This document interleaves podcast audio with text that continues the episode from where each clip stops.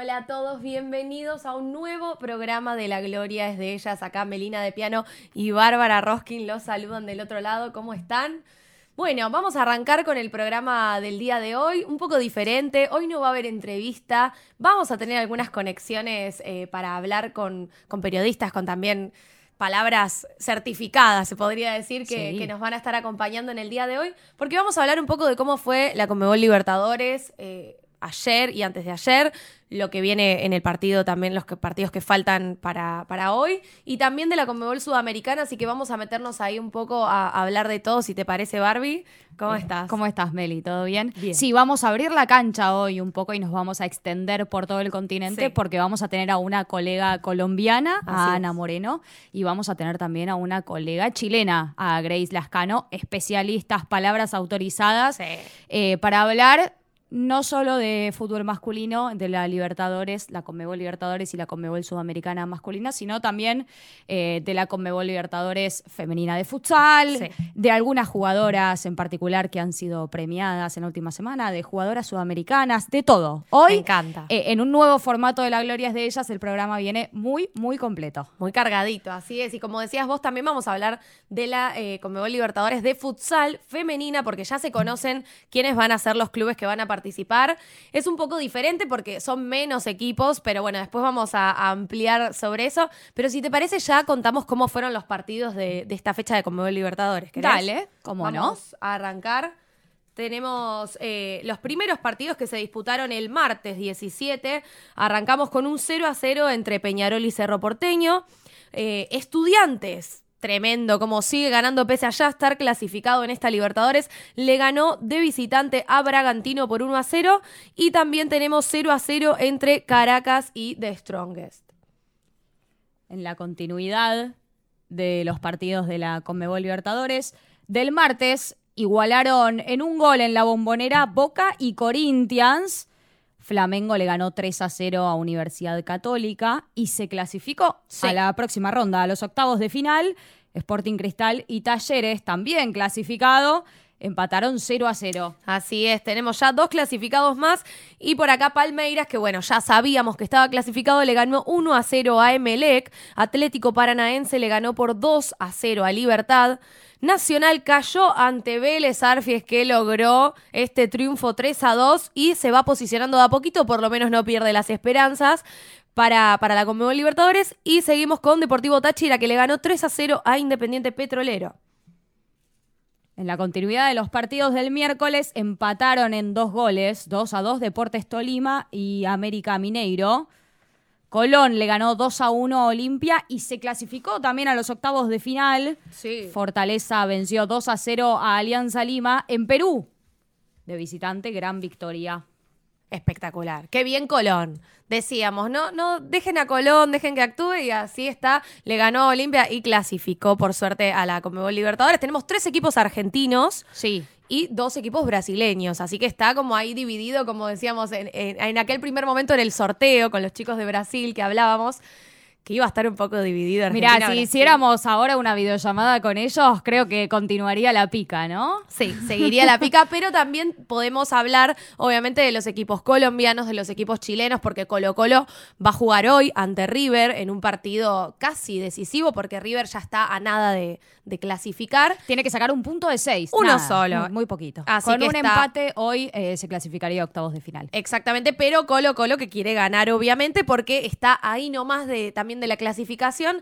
Así que vamos a, a ir viendo un poco todo, eh, cómo, cómo se va desarrollando. No sé cómo Sí. viste vos los partidos. Y bueno, por el lado de Colón, eh, me alegra que, que este equipo, que la verdad que viene haciendo gran, gran campaña, eh, lo hizo en el torneo local, también Sí. en la Conmebol Libertadores. Vamos a ver qué pasa en el segundo semestre, para la segunda etapa, porque va a tener algunas bajas de algunos jugadores fundamentales. Caso Lucas Beltrán, que tiene que volver a River, Lertora, que es uno de los referentes del plantel, y Bernardi, que estuvo en aquella hazaña ante Racing para quedarse con el torneo local en su momento.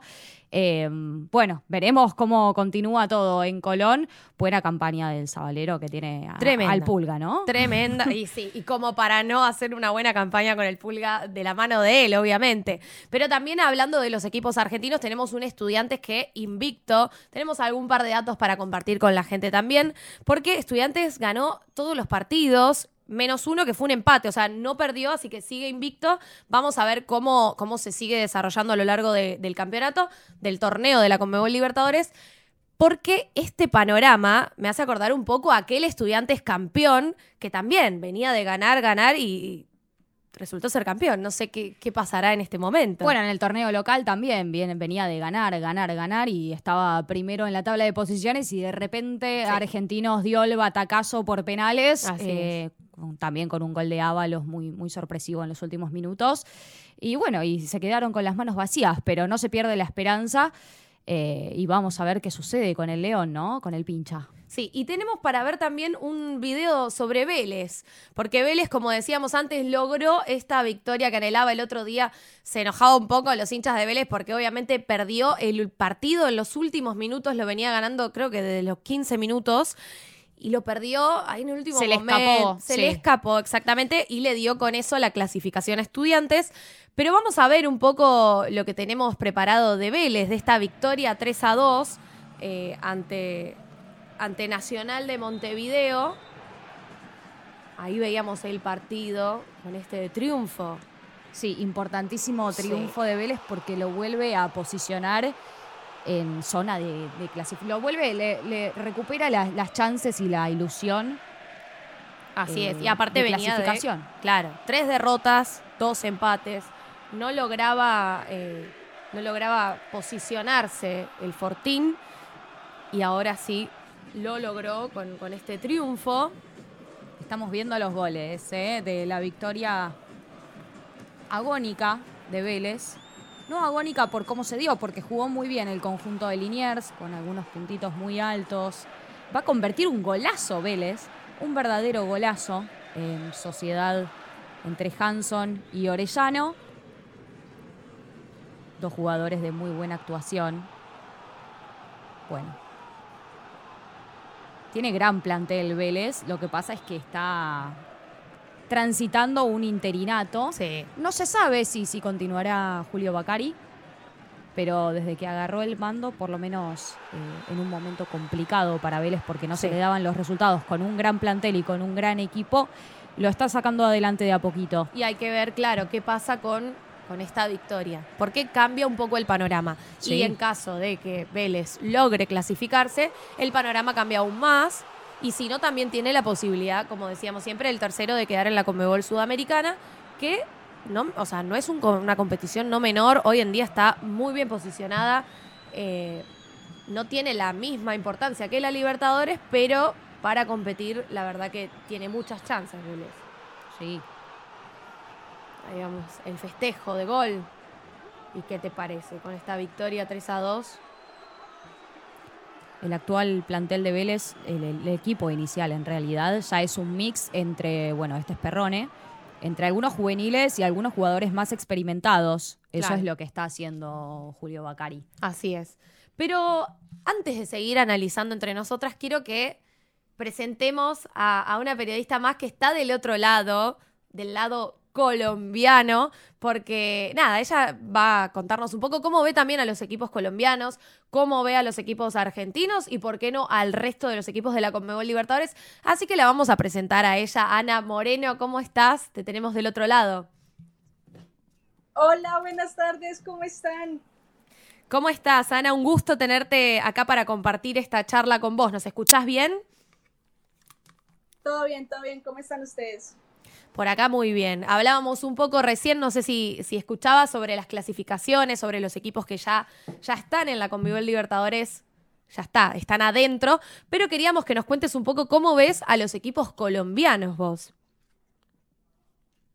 Pues bueno, la verdad que tengo un poquito de envidia con ustedes porque ustedes ya están hablando de equipos clasificados argentinos y yo sigo aquí con la mano en el corazón con los equipos colombianos. Claro, el no es el caso. todo para estar es, es- es absurdo, tenía todo para estar clasificado el Tolima ayer y se Sí. lleva un empate sufrido, sufrido, muy sufrido. Pero yo no soy hincha del Tolima, pero creo que él tiene acostumbrado a sus hinchas a, a sufrir un poco. Y el Cali que no ha jugado, que por ahí Boca y Corinthians le dieron esa oportunidad de estar ahí peleando y si gana este partido contra el Luis Ready, eh, puede estar ahí metiéndose en el segundo lugar. Obviamente no es fácil, es un equipo muy complicado, mm. pero para ser honesta, este año está muchísimo mejor para los equipos colombianos que los años anteriores que no hemos tenido una muy buena presentación en estas, en estas copas internacionales. Este año vamos a ir, por lo menos no estamos eliminados en esta fecha. Hola Ana, ¿cómo estás? Bárbara te saluda. Eh, es el grupo más complicado, el de Deportivo Cali, ¿no? Hola Bárbara, ¿cómo estás? Honestamente, sí. Es que, es que, a ver, yo sé que Boca en este momento tiene un juego que no convence a muchas personas, pero aún así está peleando. O sea, es un equipo que va a la final de la Liga Argentina y no le pega al arco, pero es un equipo grande de Argentina, entonces siempre hay que tenerle miedo a este Boca. Y Corinthians también es un equipo muy grande de Brasil. Cuando yo vi el grupo del Cali dije, apague, ah. vámonos. Dije, esto está difícil, esto... actualmente el Cali en la Liga Colombiana le fue muy mal. Siendo el actual campeón, quedó penúltimo en la liga y dije, esto va a estar muy difícil.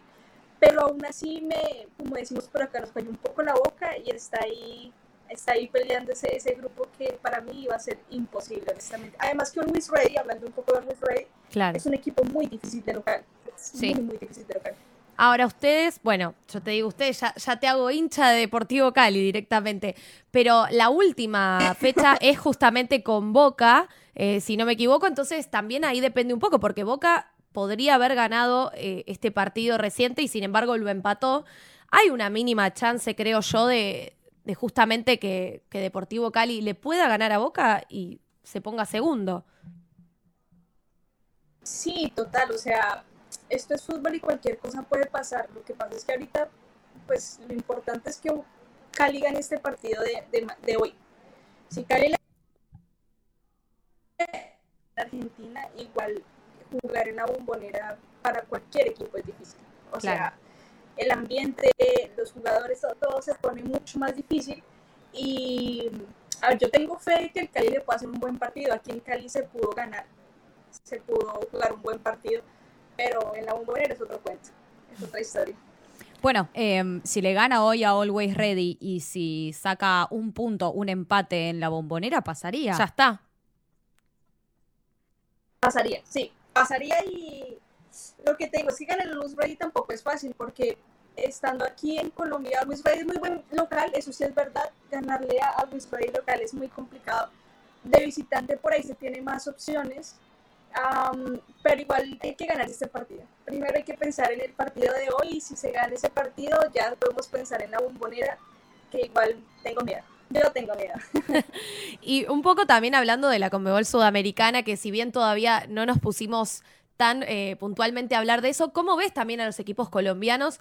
Y si tenés alguno que digas, bueno, yo a este ya le veo que va a clasificar. Uf, eh, bueno, en la Sudamericana ya el Medellín, ya, ya lo vimos, ya no tiene opción alguna de clasificar a, a la siguiente ronda. Claro.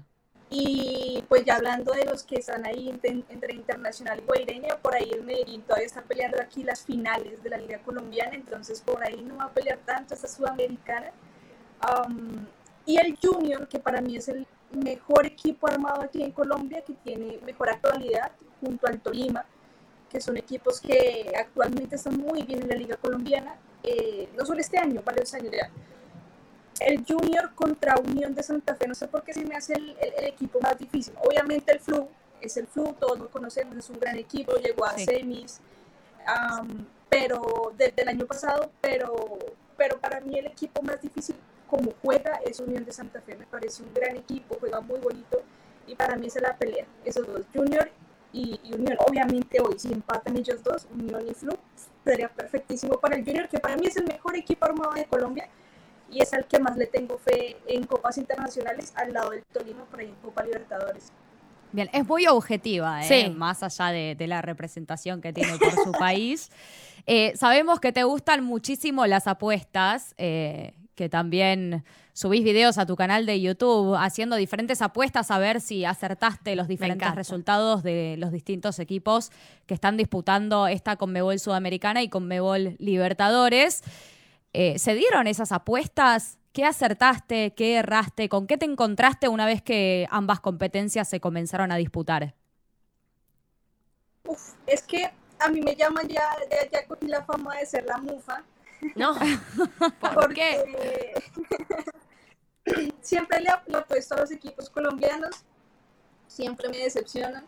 El, año pasado yo, yo soy hincha de Santa Fe de Bogotá, ya todos conocemos la historia de River Santa Fe. Desde ahí empezó la mufa. Y actualmente eh, apuesto, digo que va a ganar Boca, pierde Boca, digo que va a ganar Boca, eh, digo que va a perder Boca, gana Boca. Es, es, es absurdo, no le atino absolutamente nada. Eh, así que decidí empezar a apostar a que los equipos colombianos van a perder, a ver si atino. Claro. Soy optimista, pero los últimos años han sido eh, malos para, la para los equipos colombianos. Ya llevamos desde el 2018 que no clasificamos a, a octavos de final de la, de la Copa Libertadores, lo cual es bastante preocupante. Pero cuando, cuando me pongo a apostar ahí, ya saben todos que no le voy a tirar a nadie, hasta me piden, dicen como, ven, mejor, mejor no digas que va a ganar mi equipo, por favor, y gracias. Bueno, eso es muy, eso es muy de los argentinos también, muy como cabulero, antes de tiempo, de no, no, la falsa discreción no vamos a ganar para no mufarse. Bueno, quiero cerrar con esta pregunta porque queremos saber qué apostas para los próximos partidos de, de Deportivo Cali, de Junior también, del DIM. Decinos tus apuestas. No vas a mufar, quédate empecemos. tranquila. El, el del Cali hoy, ¿no? El del Cali hoy. Bien, O el de contra Boca. los dos. Queremos los dos, los dos resultados Los porque en dos. una de esas le pega, ¿viste? Y por ahí no, créeme, no, va a pasar. Pero eh, los del Cali me van a odiar, pero yo digo que el Cali va a ganar hoy 2 a 0. Y, y contra Boca va a quedar 1 a 1. Pero con eso ya entraría en la Copa Libertadores y pasaría a Boca a la Sudamericana directamente. Exacto. Bueno, ¿quién te dice? Exacto, sí, sí, sí. Eh, a ver, el, el Junior, me dices. El Junior, oh, yo voy a dar de una, ya que estamos dando resultados acá, voy a dar de una, vez el Unión Fluminense, que empate hoy 1 a 1. Bien. Y, y el Junior el próximo partido lo gana 1 a 0 nomás. Con un 1 a 0 le basta y clasifica a la siguiente ronda. Bien, y cerramos con Deportes Tolima, que es también el otro que está como ahí. ¿Qué, decinos tu, tu, tu resultado para cerrar.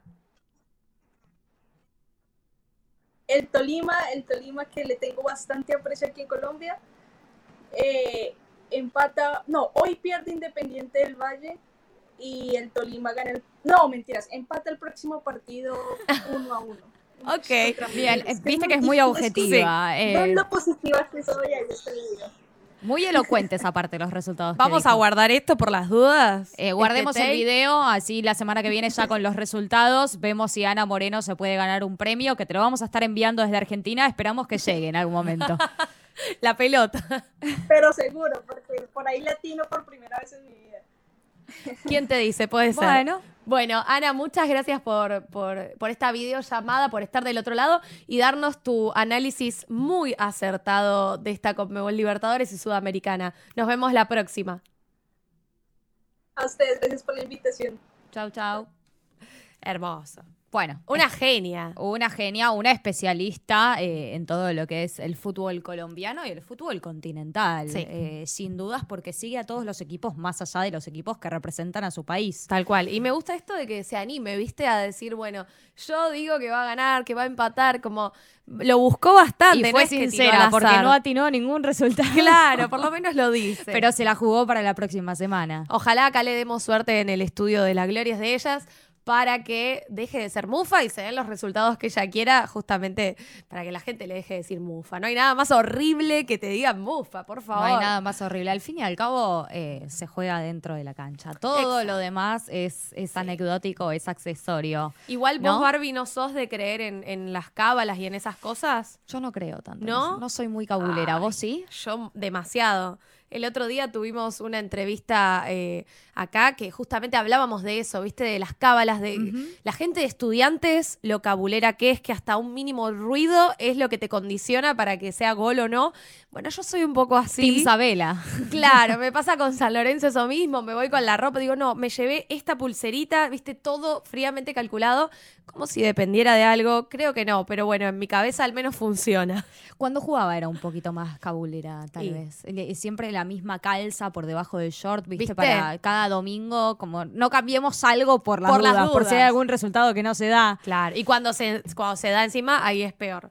Pero bueno, bueno, vamos a hablar también del sorteo que tenemos este viernes 27, porque se va a sortear obviamente los octavos de final ya con todos los clasificados. ¿Cómo Sí, los ves? Y, y está que arde. La última vez hicimos una conexión con nuestros amigos y colegas brasileños y hubo bastante pica. Y ya Eh, con este panorama, ni hablar lo que va a ser eh, para, para, obviamente nos vamos a conectar con ellos y vamos a hablar un poco de los equipos brasileños, los argentinos, de todos los que van a estar clasificados para ese momento, pero por ahora son de esos dos países. Sí, eh, un momento de mucha incertidumbre, de, de tensión, ¿no? De, de que todos y todas estamos esperando ese sorteo, a ver los cruces, a ver cómo quedaron y con quiénes se enfrentan sus equipos, nada menos. Bueno, leí mucho, mucha gente de talleres en las redes diciendo que creen que se van a cruzar con Palmeiras. Están y los cordobeses son bravos. posicionados en esa, ¿viste? Es como, dicen, para mí nos va a tocar, no sé si también lo hacen como, como esta especulación de para que no les toque. Claro, son, son muy cabuleros también. Digamos Claro. que nos toca, así para no que nos toca. Para mufarlo. Así que puede ser. Pero vamos a vivirlo desde acá, desde el estudio de Conmebol. Vamos a estar con el sorteo tanto de la Conmebol Libertadores como de la Sudamericana. Así que, si te parece, nos metemos de lleno también en esa competición. Sí, porque esta semana tuvimos de todo, la próxima también, así que vamos a repasar también los resultados de la Conmebol Así Sudamericana. Tenemos a Banfield que empató uno a uno con Universidad Católica con el retiro, el retiro de Darío Sitanich, que después vamos a estar hablando de eso. Qué jugador. Tremendo, y la gente de Banfield que lo va a extrañar. Después Internacional que le ganó 2 a 0 al DIM, lo que nos comentaba recién Ana, perdió el DIM. Se hará que sigue ganando y goleó 6 a 0 a General Caballero. Junior, que también ganó por 2 a 0 a Oriente Petrolero. 9 de octubre perdió por 2 a 3 ante Guaireña y Atlético Goianiense le ganó 1 a 0 al equipo chileno Antofagasta, que también vamos a hablar. Sí. El miércoles también hubo jornada de Conmebol Sudamericana. Everton le ganó 2 a 0 a Ayacucho. Cuyabá le ganó 2 a 1 a River Plate de Uruguay. Empataron en dos goles eh, Liga de Quito y Defensa y Justicia. Santos le ganó 1 a 0 a Unión La Calera y Racing le ganó 1 a 0 a Melgar, lo cual lo posicionó como líder del grupo B con 12 puntos y lo dejó en segundo lugar a Melgar. Así es. Pero también tenemos para, para ver un video por acá de, justamente como te decía antes, del retiro de Darío Sitanich a sus 38 años. Así Sí, que vamos a ver el video de este momento tan emotivo para la gente de Banfield. Una gran carrera de Darío Sitanich. Sin duda. Y muy querido en, en- en Banfield, obviamente, ahí lo- la gente aplaudiéndolo. Qué momento, ¿no? Para él Sí, también. el, el cambio para que todo el público lo, lo aliente, ¿no? Lo aplauda. Que es clave, es Sí, clave. Para que no sea en el final del partido, sino que haya un momento puntual durante. La otra vez a Marco Rubén no lo sacaron. Raro, ¿no? Y la gente empezó a aplaudir eh, Es en los últimos minutos efusivamente como para tratar de, de hacerle un reconocimiento particular a este jugador tan Es emblemático de. Rosario Central. Sí, Sí. O si no, en el minuto del número con el que juega también. claro, es- también Es, se lo es la clásica. Bueno, ahí está el abrazo.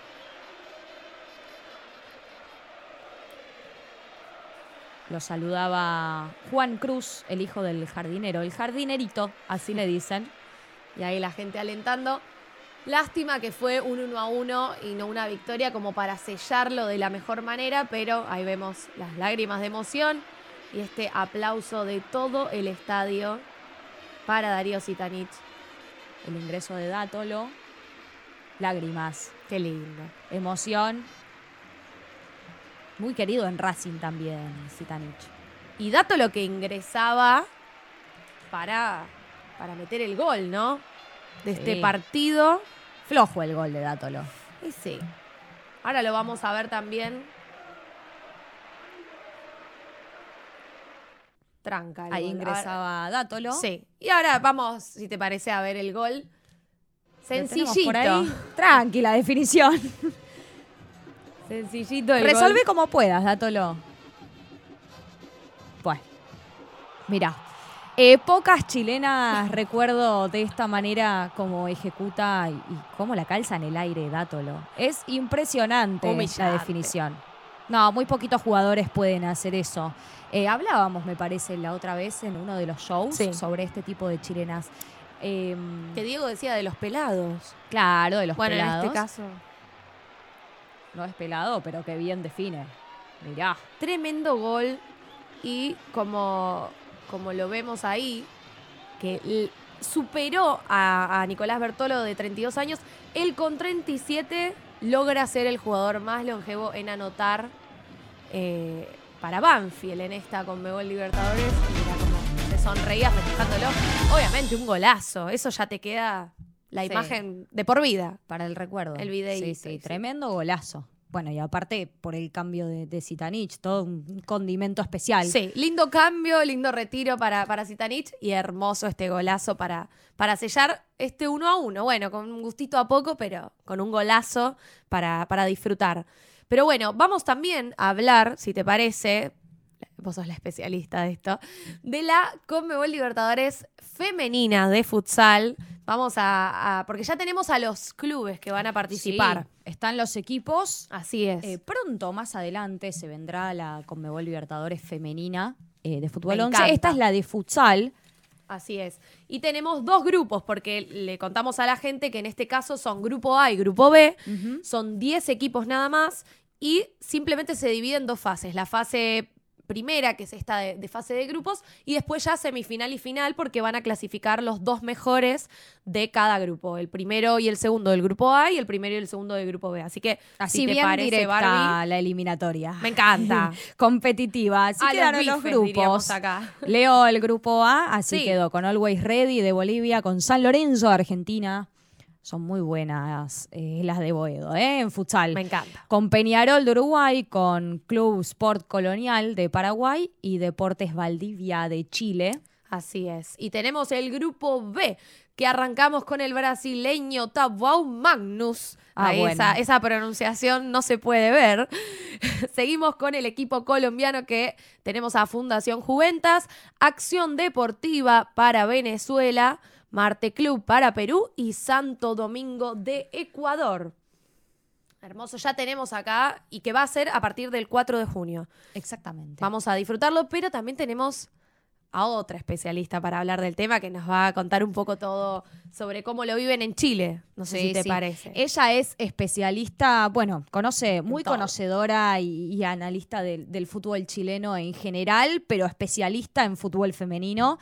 Gran seguidora de La Roja. Tiene un documental propio con una colega, con una compañera de ella sobre la selección femenina de Chile. Me encanta. eh, que es realmente muy espectacular y que ojalá pronto lo podamos compartir por acá. Así es. ¿La Y presentamos? Sí, presentémosla. ¿Para qué seguir estirando esto? La tenemos a Grace Lascano del otro lado. ¿Cómo estás, Grace?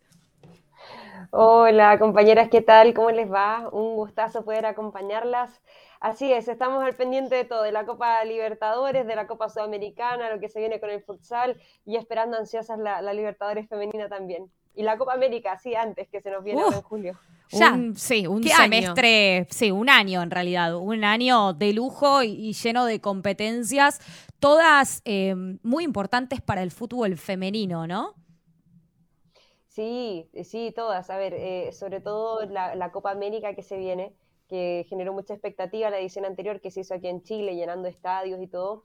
Y allá en Colombia, por lo que estaba averiguando, prometen que sea un gran, gran evento. En Cali, en Armenia, en Bucaramanga, la verdad es que las selecciones están muy competitivas. Me parece que en estos últimos cuatro años se han equiparado varios rendimientos eh, de selecciones que han crecido, como Ecuador, como Venezuela Sí. eh, se están haciendo las cosas bien, así que yo creo que va a ser la más competitiva que, que hayamos visto. ¿Y cómo la ves a Chile? Mira, em, bien, bien, porque viene de un proceso largo con José Letelier, el mismo técnico que las clasificó al, al Mundial, o con quienes clasificaron al Mundial de Francia, en ese hecho histórico. Y mm, me pasa que creo, a ver, lo positivo, es un grupo consolidado, tiene, bueno, a la mejor arquera del mundo, a la mejor arquera de la Liga Francesa, a Tian Endler como capitana, como puntal, por supuesto, de esta generación. y algunas jugadoras, varias te diría que quedan del proceso anterior. Creo que se ha aventurado un poco el entrenador de probar a nuevas jugadoras, si bien mm. seguimos viendo a las mismas, a Camila Sáez en defensa, eh, Carla Guerrero que está por recuperarse de su lesión también, Karen Araya que viene llegando del Sevilla. Siento que ha probado poco en relación a las otras elecciones. Bueno, tuvimos ahí ese enfrentamiento frente a Argentina, uno favorable y el otro no para, para Chile. Pero esta, bueno, va a ser una prueba interesante porque llegan todas las elecciones más maduras, más desarrolladas y con unas jóvenes que pudimos ver aquí en el Sudamericano Femenino Sub-20 de muchísima, muchísima calidad. O sea, Venezuela fue la sorpresa, me parece, de, su grupo. Colombia, Uruguay también, las uruguayas hicieron muy buen Sudamericano Sub-20, así que están mostrando muy buen nivel. Yo creo que varias de las que vimos en el Sudamericano Sub-20, que ya vimos en el Sudamericano Femenino Sub-17, también pueden estar participando y sumando minutos allá en Colombia, así que a la expectativa de ese gran evento. Claro que sí. Grace, ¿cómo ves a, Chile en cuanto a la profesionalización del fútbol femenino? Mira, recientemente, hace un mes por ahí, se aprobó la ley de profesionalización del fútbol femenino, eh, que fue uno de los proyectos del no presidente, el presidente electo que tenía esto en carpeta, Ilan Huf, que es la Asociación de Jugadoras de Fútbol Femenino, eh, una especie, no, es sindicato, porque al no ser profesional no pueden estar legalmente sindicalizadas, pero es la asociación que en el fondo vela por los derechos y, la dignidad de las mujeres futbolistas en nuestro país, ¿cierto? De, hay aproximadamente mil jugadoras en, actividad de primera y de primera vez. Em, y es importante, es importante porque esperando las voluntades de los diferentes dirigentes del fútbol chileno, eh, íbamos a terminar con la profesionalización, no sé, el 2073, yo creo, porque avanza, pero muy, muy lento, muy, muy lento. Entonces, lo que hace esta ley es reforzar y ya obligar a los clubes a comenzar a hacer las gestiones para profesionalizar en un primer año al 50%, segundo año un 75% y al tercer año contar con el 100% de, del plantel con contrato profesional. Sí, es ideal en realidad lo que estás contando porque es un poco por lo que se pelean absolutamente todos los países, así que bienvenido sea que en Chile también pase. Eh, pero te quiero preguntar ahora un poco sobre la Libertadores. Eh, ¿Cómo ves la Conmebol Libertadores a los equipos chilenos? Hoy le toca a Colo Colo enfrentarse a River, así que estamos como, hoy estamos enfrentadas a Argentina-Chile. ¿Cómo lo ves? ¿Ya casi clasificado o le falta? A ver, eh, de la expectativa en Copa Libertadores, Colo Colo es el único equipo que puede seguir avanzando. Universidad Católica fue goleada 3 a 0 frente al Flamengo, así que ya queda sin opciones de mm. seguir avanzando. No tuvo una buena Copa la Universidad Católica, que tampoco ha tenido un buen campeonato, a pesar de ser los tetracampeones del fútbol chileno. Eh, bueno, varias complicaciones, hubo cambio de técnico. Hace un par de semanas asumió nuevamente Ariel Holland, que tuvo un proceso muy exitoso con, con la UC. No pudo estar en este viaje a Brasil por dar COVID positivo pero todavía le queda la chance de jugarse un cupo para quedar en Copa Sudamericana. La próxima semana tiene que derrotar sí o sí a Talleres y esperar a que Sporting Cristal no haga em, la patriada frente también a, Flamengo. Pero por otra parte, eh, tenemos a Colo Colo con claras chances de seguir avanzando. Eh, Colo Colo es el actual líder del campeonato nacional. Eh, le lleva dos puntos a, equipos que son Ñublense y a Unión Española pero es un plantel muy sólido, es un proceso que ya lleva dos temporadas y, tiene nombres muy buenos, muy buenos considerando que, Gustavo Quintero, su técnico, si bien no tiene tanta banca al mismo nivel de competencia que puede tener River, por ejemplo, sí tiene un once muy consolidado, los tiene a todos disponibles, eh, recuperó a Falcón y Amor, dos jugadores que son los zagueros centrales inamovibles y que no los pudo tener en el partido pasado, pero ahora van a estar disponibles, así que tiene plantel completo y esperando también que pueda seguir avanzando, esa es la ilusión que tiene Colo Colo y bueno, River también que, nadie, nadie quiere encontrarse pensando en octavos de final con el equipo brasilero. Bueno, sin embargo, River hoy tiene algunas bajas providenciales, como por ejemplo la de Armani, que no va a poder estar en el arco porque dio COVID positivo. Eh, entre otras dos bajas, pero resalto la de Armani porque va a ser el turno de atajar de Ezequiel Centurión, que es un arquero que debutó hace poquito en primera ante Platense en aquella victoria 2 a 1 de River. Es clave. Sí. Clave esto, porque Armani un poco es la figura también del equipo. O sea, que no esté Armani en el equipo no es un dato no menor para, para justamente enfrentarse a Colo Colo, que también viene con todas para ganar.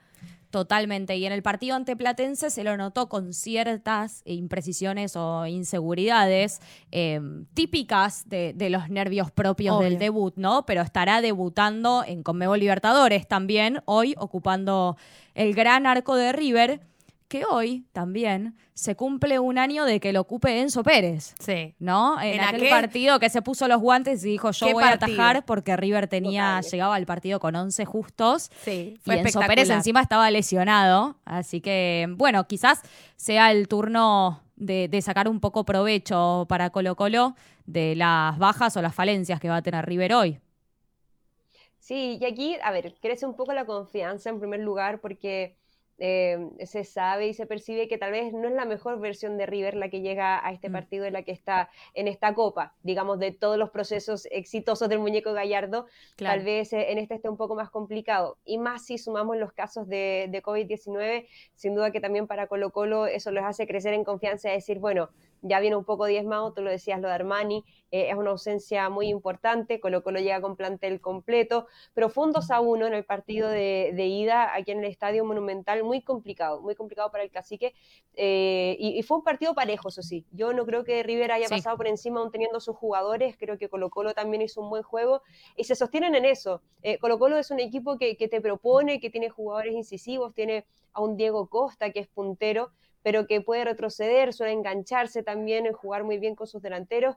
Eh, está, bueno, eh, Gil, que tiene un remate de media distancia, que también eh, es, es muy potente. Colo Colo es un equipo que, mira, pese a ser el primero del campeonato nacional en, en la tabla de posiciones, no tiene entre ellos a su máximo goleador porque también se distribuyen mucho los goles. Entonces, bueno, es parte de lo que depara hoy día eh, Colo Colo. Va a salir sí o sí a proponer, tal vez en cuanto se habla de que Tigres sí lo pudo hacer. Bueno, Tigres le cedió toda la el protagonismo a River, fue, no fue un equipo que, que propuso precisamente en la Copa y Colo Colo no es así. Eh, No obstante, puede dejar un par de espacios más, pero ya conforme y, y sabiendo que tienen su defensa al 100% para enfrentar el partido de hoy. Bueno, me gusta este Sí. ping-pong, porque Sí. ella va nombrando diferentes cuestiones de las que yo me agarro. Eh, Grace eh, habla un poquito de, de Colo Colo y me agarro de algunas cuestiones que va diciendo para, para entrar con River, ¿no? Sí. Y nombró de cómo se distribuyen los goles eh, en Colo Colo y en River pasa algo muy Sí, similar. parecido. De hecho, en los últimos partidos, una, una de las altas, uno de los jugadores que estuvo, eh, que tuvo grandes actuaciones, fue Pochettino, eh, que de hecho abrió la victoria de River en aquel 7 a 0 ante Sarmiento y después tuvo muy buenos partidos en el torneo local y hoy tampoco va a poder estar.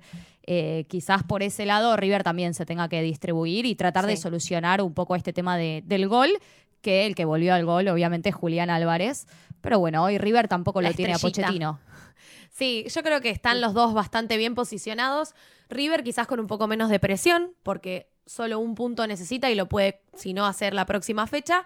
Colo Colo creo que se juega un poco más y también teniendo un poco en cuenta a Católica, que está prácticamente posicionado para la Sudamericana, o no también, todo puede suceder. En la Sudamericana, viste que es- se clasifica solo el primero y está complicado. Claro, ¿cómo ves a los que están compitiendo por la Sudamericana?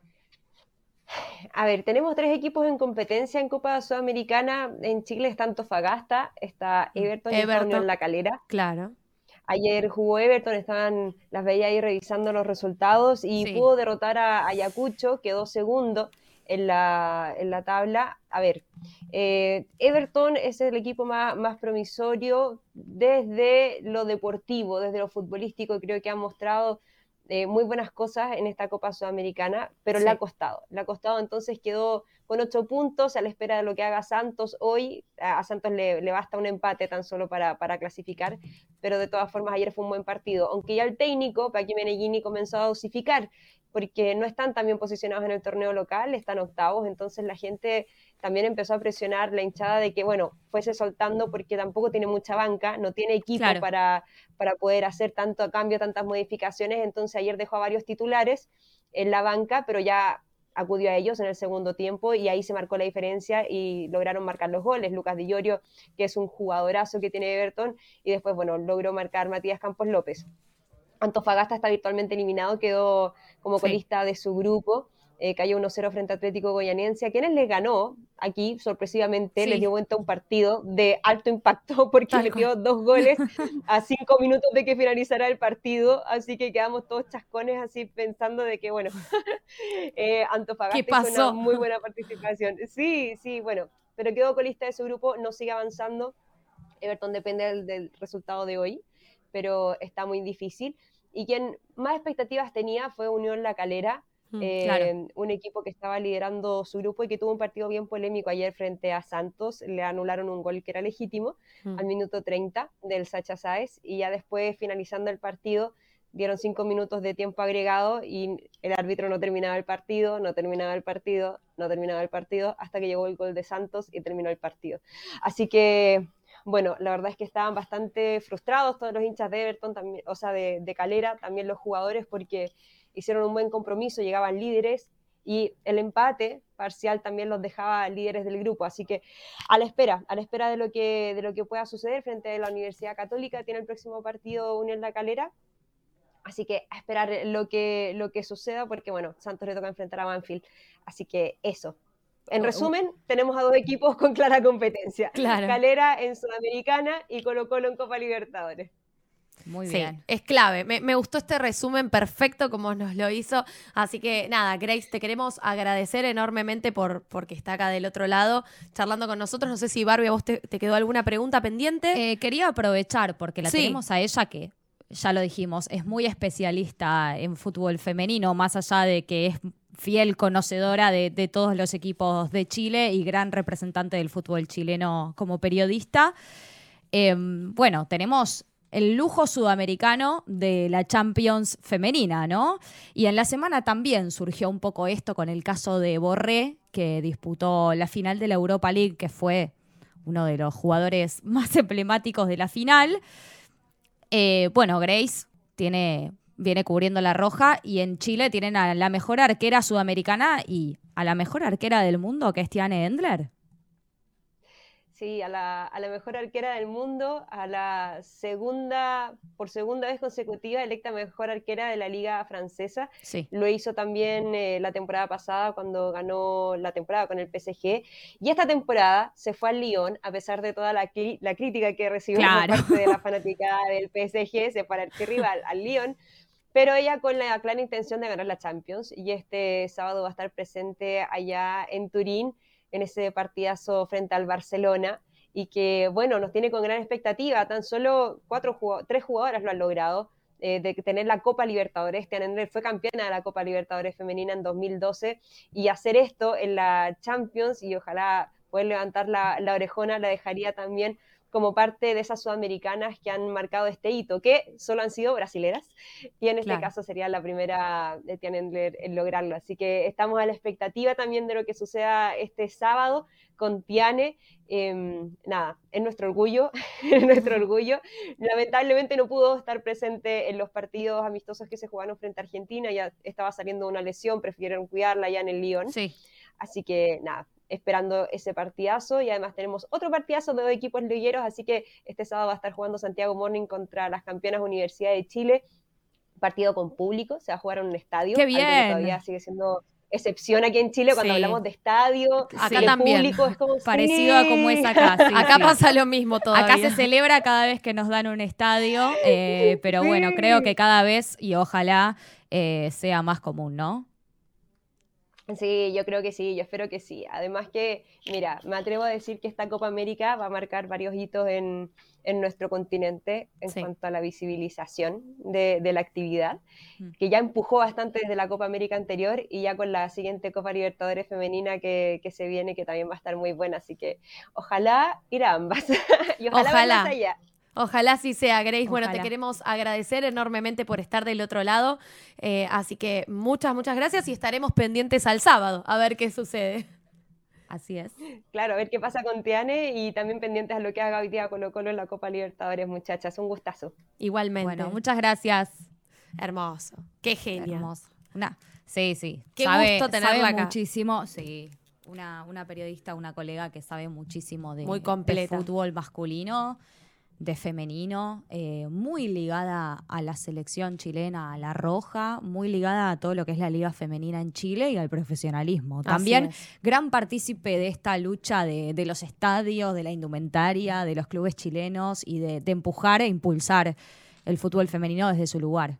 Sin duda. Bueno, Barbie, si te parece, vamos a repasar los partidos que quedan para ir terminando el programa de hoy, que fue con muchísima información.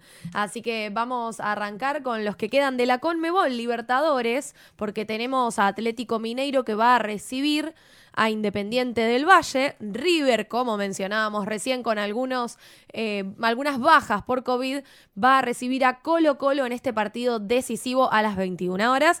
Y para finalizar, Deportivo Cali, que se juega bastante, va a enfrentarse a Always Ready de local, así que tiene chances. Partidazo ese. Sí. Y estos son los partidos que restan de la Conmebol Sudamericana. Unión va a recibir en Santa Fe a Fluminense, Independiente se va a enfrentar a Deportes La- Deportivo La Guaira, Metropolitanos va a tener lo propio ante Barcelona y Lanús recibirá a Montevideo Wanderers, Sao Paulo también se enfrentará a Jorge Wilstermann. Me encanta. Partidazos tenemos eh, que nos quedan para el día de hoy y mañana los estaremos también analizando tanto en la Conmebol Sudamericana que voy a estar ahí con Diego y en la Conmebol Libertadores que vas a estar con Juan. Así Exacto. que hoy nos, eh, mañana nos dividimos. Mañana es viernes y acá eh, en, en este estudio los viernes es día de show. Así es, tenemos los shows de Conmebol Sudamericana, como decíamos recién, y Conmebol Libertadores. Tenemos ahí el QR. A ver El si QR, ¿quién lo va a señalar? Dale, QR. es tuyo. Ah. Bien, lo Bien. Bueno, acá tienen el código QR para bajarse la aplicación Sí. de Conmebol y poder seguir toda la programación. Así es. Podemos hacer un breve repasito. Los lunes tenemos 90 más 3 con increíbles notas con Juan, con Diego. Eh, siempre alguien se suma Sí. a esa programación. Tenemos Conmebol Talks. También para tenemos algunas Conmebol Talks. entrevistas. Sí, Twitter Eh, Spaces también. Twitter Spaces. No solo por acá, sino también por Twitter tenemos algunas charlas con periodistas. El otro día también tuvimos un periodista chileno. La gloria es de ellas. En su nuevo formato, Me no encanta. solo de entrevistas, sino que ahora es un programa muchísimo más completo Sí. en el que se pueden enterar también de toda la información de la Sudamericana y Es de la como que Conmebol hacemos- Libertadores. Hacemos como una previa a los shows nosotros Exacto. acá. Hacemos una previa hablando un poco de fútbol y después vienen los shows de los viernes que tenemos a las 4 hora Argentina de Conmebol Sudamericana y a las 6 de Conmebol Libertadores que también los pueden disfrutar mañana. Así que los dejamos hoy con toda la programación que van a tener tanto de Conmebol Libertadores como Sudamericana porque hay un montón de partidos y partidos decisivos. Sí, sí, de- decisivos para disfrutar, partidos que van a estar lindos y partidos de cara a todo lo que puede suceder la semana que viene. Así es. Ya tendremos algunos más clasificados, quizás no lo sabemos. Pero bueno, nos despedimos. Hasta la próxima. Gracias, Barbie. Gracias, Eh, Meli, un placer. Un placer como siempre. Nos vemos eh, mañana.